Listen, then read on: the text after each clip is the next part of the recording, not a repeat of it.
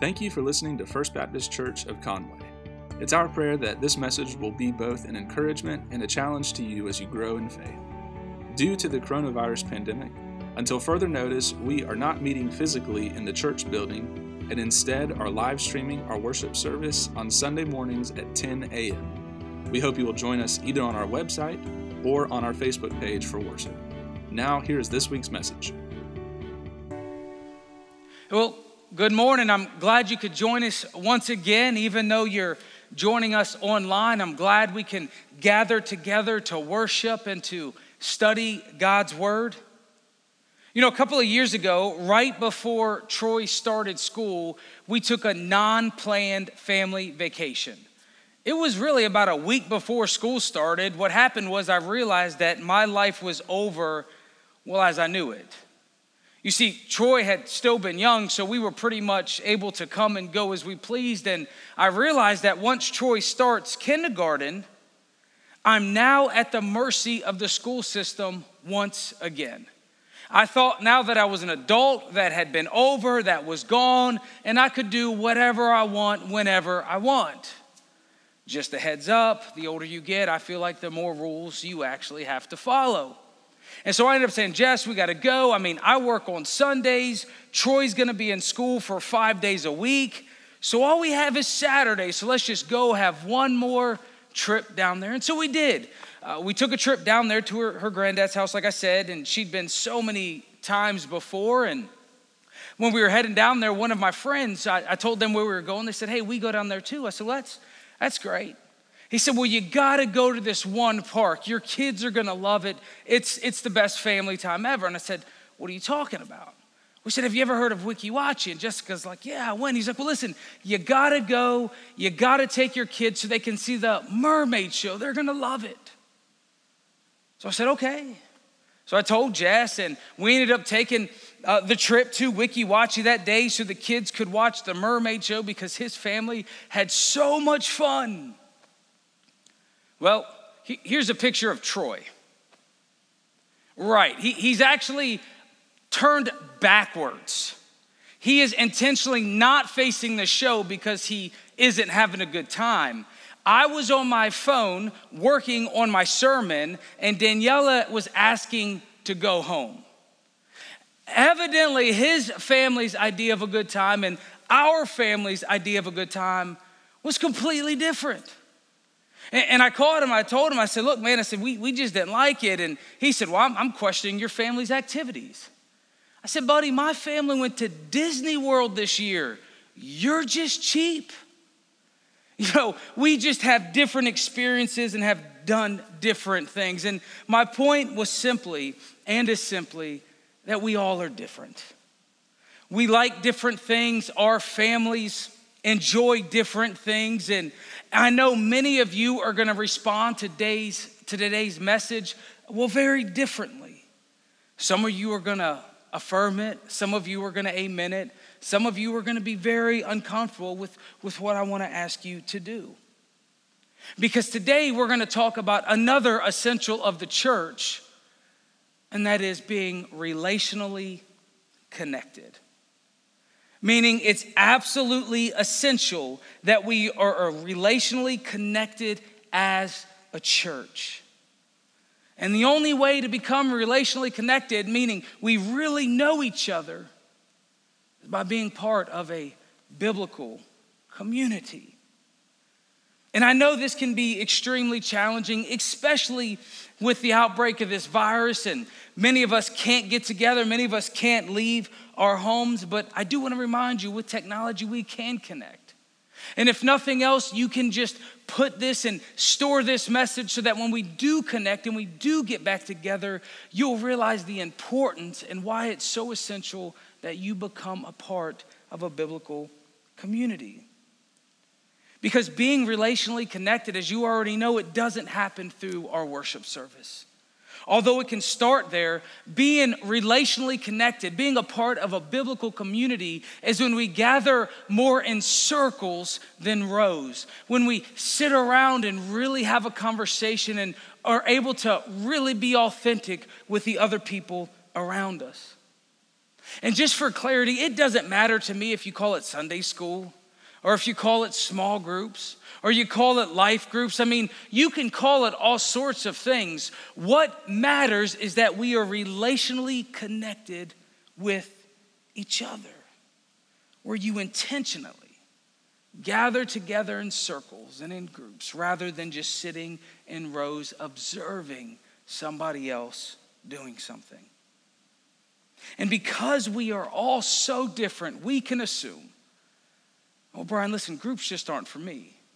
I mean, I don't need a small group. I don't need a community. I don't need to sit around with a bunch of people and hear their problems, and I don't feel like sharing my problems. You may say, Brian, I, I don't even like people. I don't want to get close to them. And listen, I need you to know I completely understand where you're coming from. You see, when I was sitting where you are and my pastor was encouraging me or challenging me to be a part of a small group. I mean, I, I, just got so tired of it because every time I said, I said, listen, I've tried it and it just doesn't work for me. I say, I'm not one of those group type of people because I've tried them. And the ones they had specifically at the church I was attending, attending were small groups that met at people's houses. So we didn't have like a Sunday school space that was neutral territory for everyone. We had to just show up at somebody's house. And I have to be honest with you, don't tell anybody, okay? This is between you and me. I feel extremely awkward going to people's homes, especially if I don't know them. But on the other hand, you can't really get to know someone unless you, you know, meet in environments like that. And, and so for me, and, and perhaps for you, it's very uncomfortable because people have crazy house rules. I mean, what if you end up showing up to a house for a small group and they have the no shoes indoor policy? And what happens if I take my shoes off and I don't have those white pretty socks on? I have the gray ones on. You know, the ones you wouldn't wear if you knew you had to take your shoes off? Or what if I have a hole in my sock and I got to sit around the entire small group thinking about how holy, get it? How holy my socks are? Or what if people's feet stink? I, mean, I don't know about you, but these are just things that run through my mind. And are they one of these homes that have the you have to use a coaster before you use the table? And am I going to get yelled at or snapped at for that? I mean, if you do have a house with special rules, before you invite people over, just let them know. Or maybe you think, like I did, well, I don't really need a group, right? I'm independent. I, I got this. I mean, I don't really need to share my feelings. I really don't need others to grow. Well, I just want you to know that's not true. And the other excuse, of course, is my kids. I mean, I love and me and my wife are so appreciative when people invite us over with our kids. But we know something that you may not know. My kids are gonna break your things. I promise you, though, and you will say, Well, Brian, listen, I have a childproof house, I have grandkids, they're not gonna hurt anything. Listen, from experience, I can tell you, they are going to hurt things and they will break things. So it makes us very awkward when we have to deal with our kids and we have people's houses. And so I had plenty of excuses on why I didn't want to join one. But I did what my pastor asked. I went to the first one and it didn't work. We just we just didn't connect. Went to another group, and just to be honest with you, we were just on completely different uh, levels. They had what I would call higher level problems. They had uh, uh, just very different problems than we had. And so we couldn't connect with them. It was very awkward. And so it was always super uncomfortable. And I just said, well, groups don't work for me. So I don't know where you are, but if you think any of those things, I get it. Maybe you've tried groups and you didn't like them. Maybe you felt awkward. Maybe you've not tried it because it's super uncomfortable, or, or maybe you're worried that people are going to ask you Bible trivia, or they might ask you to pray. So you, you really don't want to be a part of that. Or, or maybe you're afraid that if you get too close to people, they're going to find out you're not perfect, or they might see what's truly going on. Listen, I got great news for you. Nobody's perfect. Everybody's messed up. But I understand if they make you nervous. I understand if you're apprehensive about getting close to people. I understand that. But here's what changed for me, and it came out of a problem. You see, one thing I really wanted to do was to learn and study the Bible in a more verse by verse method. In the church, well, they didn't have a group like that.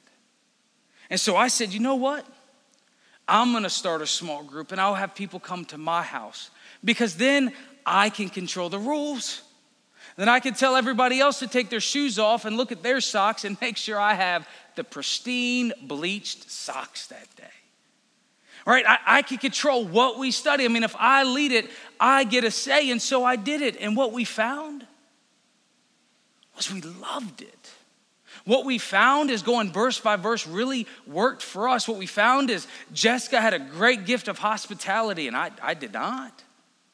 But what we found is together, the group really worked, and we ended up having about 25 people in my home. And I promise you, it wasn't a big home, but we loved it and enjoyed it, and we just cherished getting together.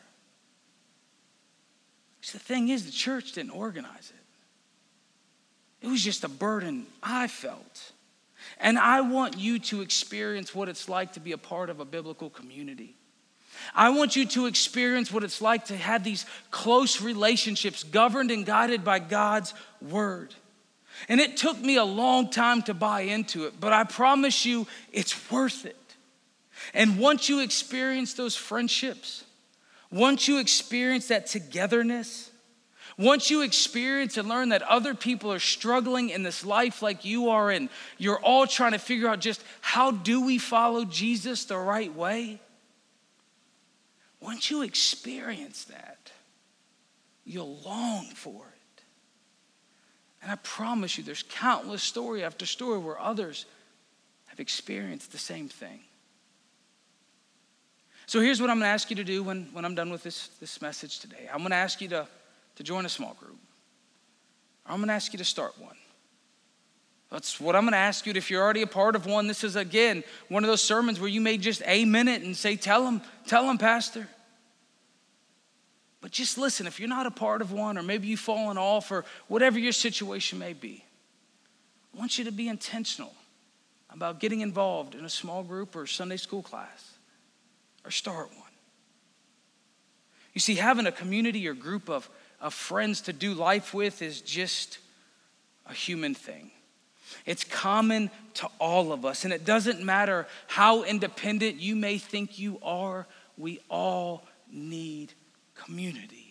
I mean, God said from the very beginning, it's not good for man to be alone. But He didn't just say have a, have a spouse, He also said to have children to multiply. It's not good for us to be alone. Psychologists will tell you that we all need friends and relationships or community for companionship, affection, and emotional support. For some of you, affection and emotional support, that just kind of like blew you away, but I'm just telling you there's something healthy about these groups. In fact, there's an entire field called sociology which studies human relationship and the dynamic and the interconnection between it all. A book maybe I've told you about before that radically changed uh, my life, and I'd recommend reading it. It's called Vital Friends. It, it was written by a, a scholar named Tom Rath. And the book came out of the research they were asked to, to figure out why some people make it out of homelessness and, and other people don't. They wanted to know how can we do something with the people that are homeless? Like, what's, what's the difference? And what they found? They found the people who were able to come out of homelessness were those with friends. Because all of us need people to play certain roles in our life. And that book explains what those are. In fact, not only are these fields figuring it out, and not only did you probably already know it, I mean, business is capturing this. After Twitter live streamed its first uh, Thursday night football game, they said, a fundamental human need for community may be the next big opportunity for marketers. Facebook a couple years ago changed their mission statement. And now it says to give people the power to build community to bring the world closer together. You see, psychologists and sociologists and researchers, and now even businesses, are all figuring out something that the Bible told us thousands of years ago. We need others. We need community. You see, so- Solomon was, well, known as the wisest man to ever live, outside of Jesus, of course. He was given a supernatural gifting of wisdom. He wrote several books of the Bible, and, and one of my favorite books of the Bible was written by him, and it's called Ecclesiastes. If you never read it, I highly suggest to read it because it's such a profound book. Because to me, it is so funny. Now, I don't think it's meant to be, so excuse my sense of humor. But Solomon is so miserable. And he has everything. He's so upset. But to all the outsiders, he should have it all. You see, Solomon was the king. He was the highest position of leadership, the highest position of power in his time. He was extremely rich. He had 300 wives and 700 concubines. I mean, if Solomon wanted something, he got it. And he finally realized that all of this stuff he thought and all these things he accumulated, he finally realized it couldn't bring him happiness. And he's so miserable in the book. And I just find it comforting. Because this famous line in there is everything's meaningless. But peppered throughout, he gives some great wisdom. He talks about why it's important not to be a loner, why it's important not to be isolated. Listen to this. Ecclesiastes 4 9 says, Two are better than one because they have a good return for their labor. Pretty simple to understand, isn't it? Two people can do more than one person. And we get that. So 10 people can do more than two people. We do more, we can do more for the Lord together than we could ever do independently. Verse 10 says, If either of them falls down, one can help the other up. But pity anyone who falls and does not have anyone or no one to help them. So he says, if you have others around you, you can have them there in a time of need, which we're going to come to here in a little bit, but others will be there to help you. And pity is the person who goes through a tragedy. Pity is the person who has something happen.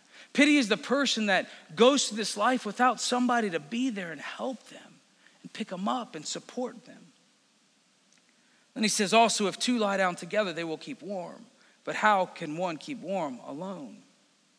Now, that may catch you off guard, but it's, it's not a sexual situation here at all. If you've ever been in survival training or military training, you learn that if you get cold, you have to, to huddle up, you got to get closer, and your body heat with the other uh, person can keep you alive. So he says, more than one, they can comfort each other. In verse 12, he says, Though one may be overpowered, two can defend themselves. A cord of three strands is not quickly broken. He said, so if you have two together, they can protect themselves. But hey, add a third, whoa. Well, add a fourth, add a fifth. Oh my goodness, what can't they do? So Solomon says that we can do more together with others. We can help each other, comfort each other, protect each other. And I bet you already knew this. This isn't new information. I mean, growing up, we learned this quickly because the most important people in our lives were our friends. Because of our friends growing up, we would do things we would never thought of without them. And then when we get married, we have a little community of people or whatever that may look like for you. You know, we continue to, to gather together. But you already know a husband and wife can't survive if they're just staring at each other all the time. They need friends, they need other people to interact with, other people to do life with. We need community. And I bet you already knew this because that is how God created us. Growing up, we are naturally drawn to this. And these other fields are just now figuring out this idea about friendship, this idea about community, is something the Bible said we needed long ago. It's just part of being human. See, friendships are important, but biblical community is essential to the Christian life. It always has been. It's always been in the DNA of God's people. You see, when Jesus walked this earth, he, he called disciples to himself. These are the people that would live with him. These are the people he would teach, the people that he would work with. And he had 12 in particular that were his closest followers. We call them the apostles. And that's who Jesus did life with. And this is a person, a disciple, was somebody who did life and learned the life of their master. And while Jesus had 72, again, those 12 were the closest. And after the resurrection of Jesus, he told these disciples, these apostles, to make more disciples. He said, Make more, go into the world, go therefore of all nations making more, teaching them how to obey him. And so Jesus walked after he rose again for 40 days. He left them with that command and also told them that, hey, when I leave, go to, to Jerusalem and wait. Wait until you're empowered by the Holy Spirit. And after they were given the power of the Holy Spirit, Peter, Peter went outside and preached to 3,000 people. Well, excuse me, he preached to more than 3,000 people, but 3,000 people gave their life to Christ. It was this big gathering of people. And then they started coming together in biblical community. They started living their faith out together. And from these next couple of verses we're going to look at, we're going to see four things about biblical community. Four things that must be a part of our Sunday school classes or small groups, whatever we may call them. Look at this, Acts 2:42 through 43. It says they devoted themselves to the apostles' teachings and to the fellowship and to the breaking of bread and prayer. Everyone was filled with awe at the many wonders and signs performed by the apostles. So, number one, we see they were devoted. They were devoted both spiritually and devoted both relationally teaching and learning and prayer and miracles, that all speaks to their devotion to the spiritual things. That is the things of God. And then the devoted to the fellowship and the breaking of bread speaks to the devotion to each other. You see, they knew something I hope you already know that it's through our relationship with others that we can truly know God, love God get to know other people and love other people. You see, they, this wasn't a casual thing. They came together and met together and, and ate together. Verse 44, it says, And all the believers were together and had everything in common. They sold the property and possession to give to anyone who had need. So, number two, we see, for number one, we see they were devoted. Number two, we see compassion and care. You see, we will have no choice but to show compassion to people we know, our friends, those who are going through a difficult time. When we have a true, authentic relationship with them, we will have no choice but to show compassion and care. And the reverse is true is that when we're going through those difficult times, when life gets hard, when life gets messy, the people who we know in those true, authentic relationships that we have built, they will have no choice but to show compassion and care because it's just something that Christians do. It's a natural thing for all of us. Because life's life's going to get difficult. And it's in those difficult moments that you're going to want people that already know you. People that you already have relationships with. People who know what you like, know what you need, and you don't have to say a word because they already know. Because you're living life with them. See, as pastors, we do our absolute best to give pastoral care. We try our best to meet the needs of the congregation. But for our size congregation, and, and as the congregation continues to grow, we can only do so much. And every uh, parishioner every church member will get the absolute best care from people in their small group or Sunday school class. People who are loving on them because they know them. People who are loving on them because they know about a need before anybody else knows about it people who they're already living life with. Look at this, verse 46. It says, Every day they continued to meet together in the temple courts. They broke bread in their homes and ate together with glad and sincere hearts. So not only were they devoted, not only did they show compassion and care, but they were intentional. They were intentional about their gatherings. Now, perhaps we can't get together daily, and I understand that. They were intentional about building a biblical community. And we must be intentional about gathering together. Because we live in a time where everyone's busy. We all have options. In fact, living here where we live in Conway, we have access to a place. I mean, it's right down the road where people spend thousands of dollars to come just for a week. I mean, the options and things to do here are absolutely endless. And so we can all find something to do. We can all go to the river. We can all be busy. We can go to the beach. I mean, there's always something to do. So we have to be intentional. We have to prioritize our biblical community.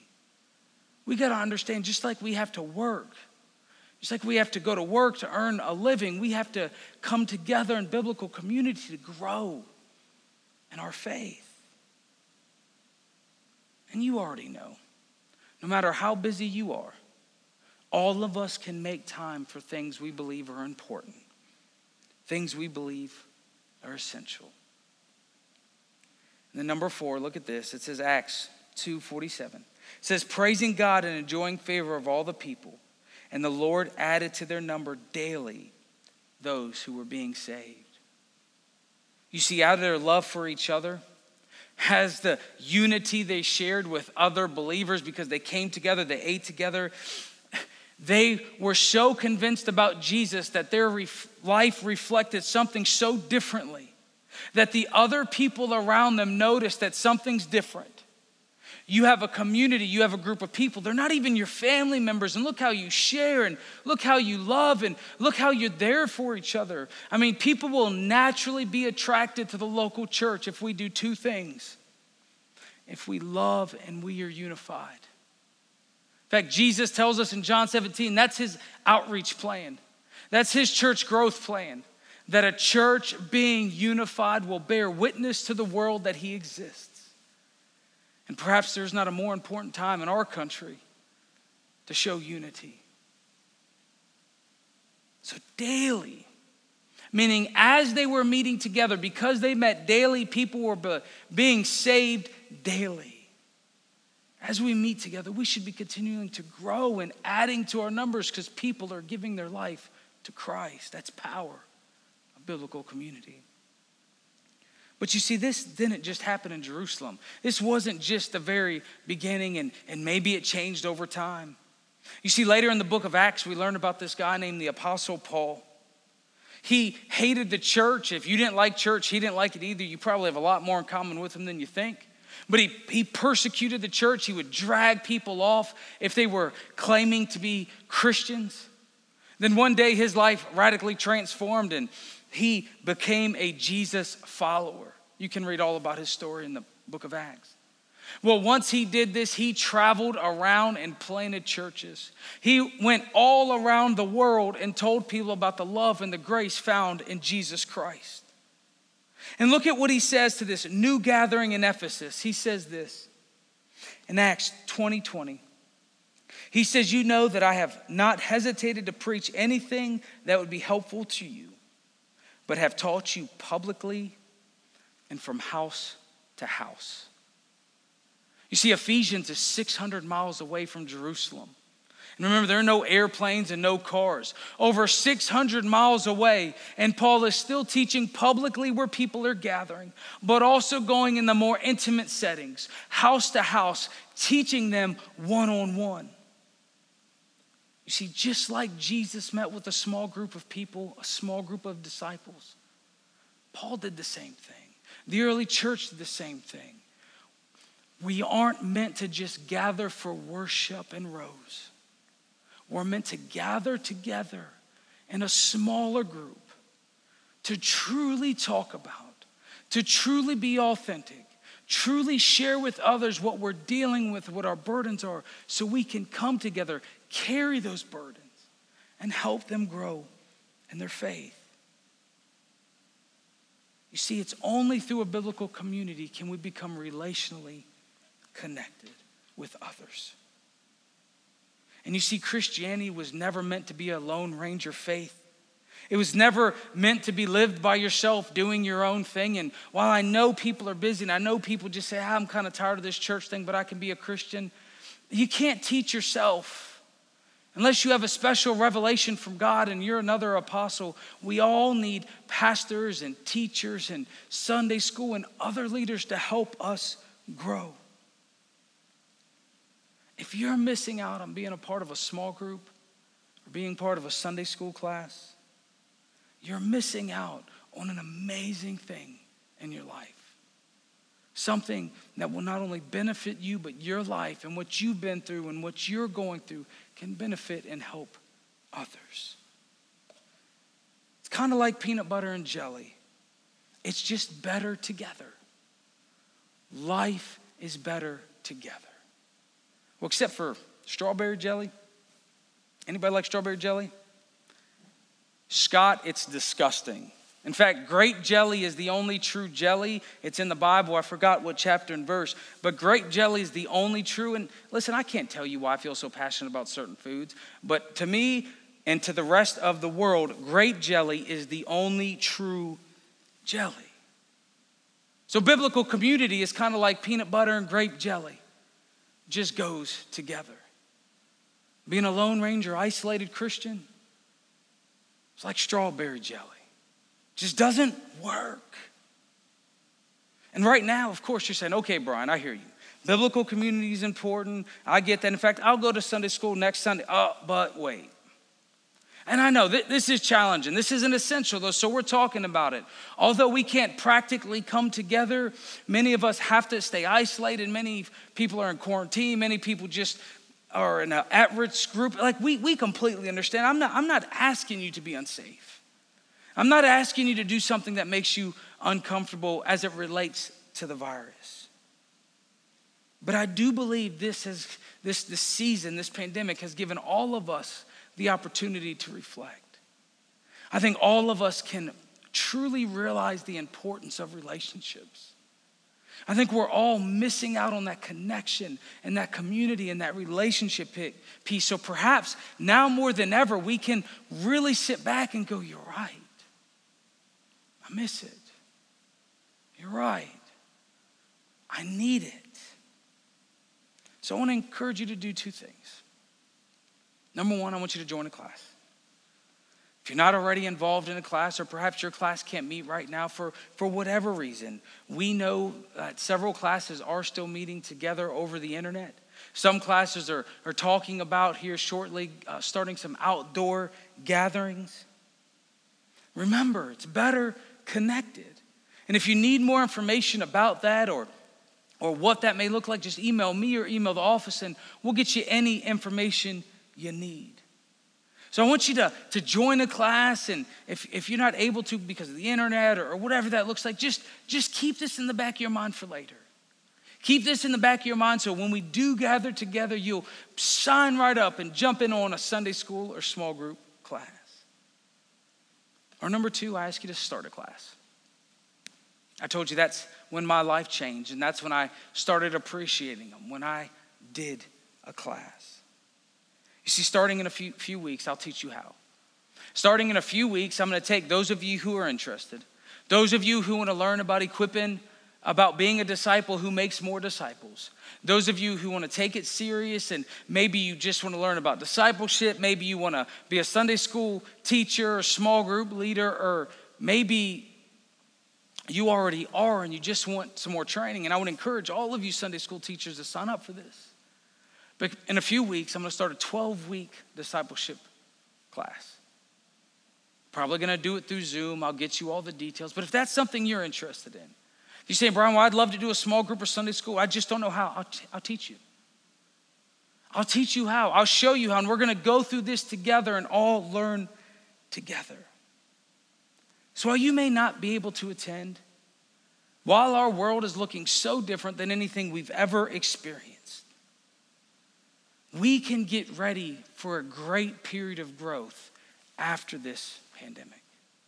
I do believe that we will experience growth. I do believe that people are going to be hungry for God. I do believe people are going to realize the importance of the church. And I do believe not only do you know that, I believe you're going to share that. And I believe our church is going to need more Sunday school teachers or more small group leaders. People saying, you know what? God's placed that burden on me. I want to be a part of that. So let's prepare for it. Let's prepare to grow people spiritually so we can have an impact in this community and beyond. I say all that to say I know being a part of a small group can be weird. I know it can be intimidating. I know it can be challenging. But all things that are important are a little bit scary. All things that you know have value, we get a little fearful. But remember, you cannot be courageous or bold if the fear isn't present. I ask you to have some courage. I ask you to be bold. And I ask you to step up or sign up. Will you pray with me? Gracious Heavenly Father, we come to you in the precious name of Jesus. Lord, so many people are hurting and so many people are dealing with sickness and ailments, whether it's from the virus or virus related. Many people have lost loved ones or not knowing what's next for their loved one. And God, we just ask you to surround them with your mercy and grace. Lord, we are so thankful for Jesus Christ, the author of our salvation. We are so thankful that as Christians we have hope. The message of Jesus that although we will die, although our bodies will decay, we can spend eternity in glory with Jesus. Father, I pray that if anybody that hears this message, they don't know you, if they're still trying to figure out what to believe, I pray they will have the boldness and courage to accept your free gift of salvation that's found in Christ. Father, help our church prepare, to prepare for the growth that we know will happen. The growth when we come together and interact once again. Father, help those who you've called to be leaders, to lead a small group, to lead a Sunday school class. Lord, I pray your spirit just puts a burden on them, one that they cannot ignore. Father, thank you for the gift of relationships. Thank you for our friends. And thank you so much for our church. We love you and we thank you. In the name of Jesus, we pray. Amen.